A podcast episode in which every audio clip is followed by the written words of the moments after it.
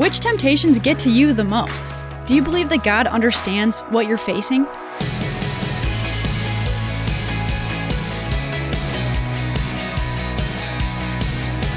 Hey there, Emily Tenter here, and this is Unlocked, your daily key to unlocking God's Word in your life. If God is perfect, how is it possible for Him to relate to our temptations? That's a great question, and it's exactly what we're talking about in our devotion today. Our story today is called God Understands the Temptation We're Facing, and it was written by Emily Acker. I wish God understood how hard this is for me, you whisper.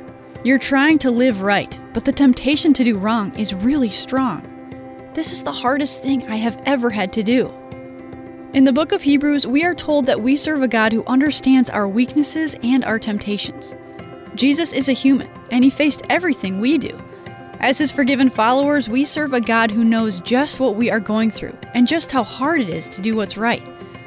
We serve a God who knows that there are things all around us that are trying to pull us away from our faith and away from God's good ways. We serve a God who invites us to come close to Him to receive the help we need to resist temptation and grace when we mess up. We are told to get close to the one who was tempted but still did not sin. The one who loves us so much that he suffered and died to forgive our sin. The one who rose again because he is more powerful than sin and death and He wants us to be with Him forever.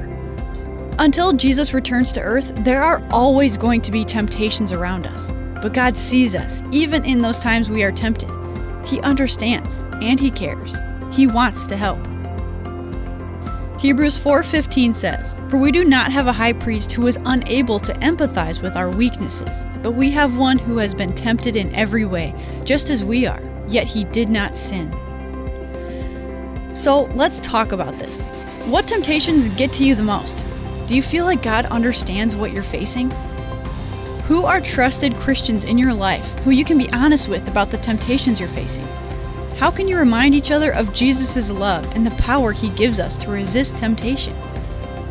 Do some reading in your Bible today. Check out 1 Corinthians 10:13 and Hebrews 4:13 through 16 to keep God's word alive in your life.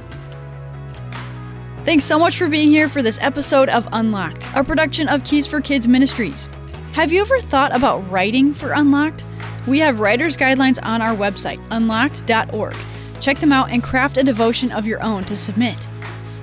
And that's it for me. Until next time, I'm Emily, encouraging you to live your life unlocked, opening the door to God in your life.